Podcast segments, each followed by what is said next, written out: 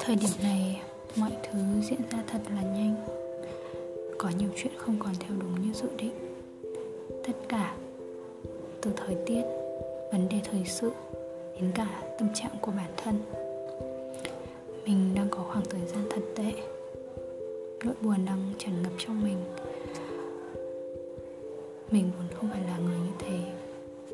Mình muốn trở lại là một ngọn lửa sưởi cho mọi người chứ không phải là một linh hồn lạnh lẽo, cô độc như lúc này. Mình hy vọng những câu chuyện ở đây, qua lời kể của mình, sẽ giúp được ai đó. Hay đúng hơn là giúp chính bản thân mình.